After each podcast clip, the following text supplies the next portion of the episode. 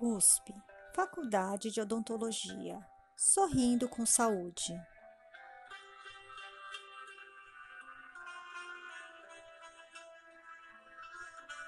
Podcast Erupção dentária do bebê.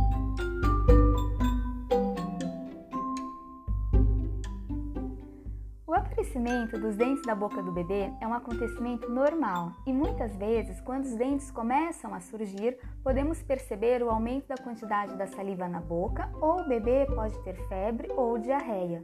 Alguns bebês podem apresentar sensibilidade na gengiva bem no local onde o dente está aparecendo. Geralmente, esses bebês colocam as mãos quase que inteiras na boca para aliviar a coceira e salivam bastante.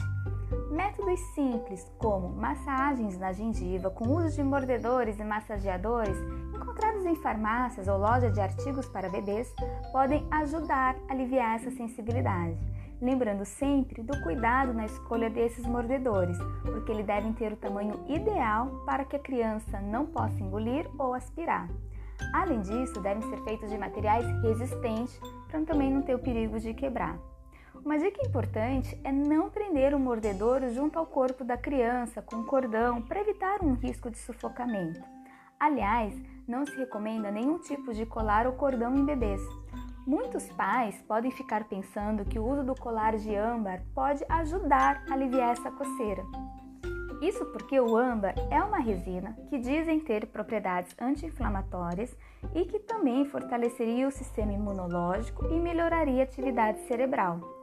Vale deixar claro que a Associação Brasileira de Odontopediatria não indica o uso desse colar, pois vários estudos mostraram que não há uma comprovação científica desse efeito ou propriedade, nem pelo uso do colar, nem pela substância em si.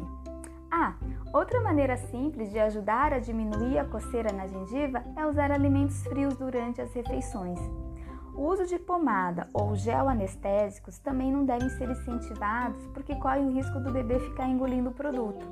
Nos casos em que a criança apresenta febre alta, acima dos 38 graus Celsius, ou vômitos, é importante ser encaminhado ao médico pediatra para uma avaliação clínica e um tratamento adequado.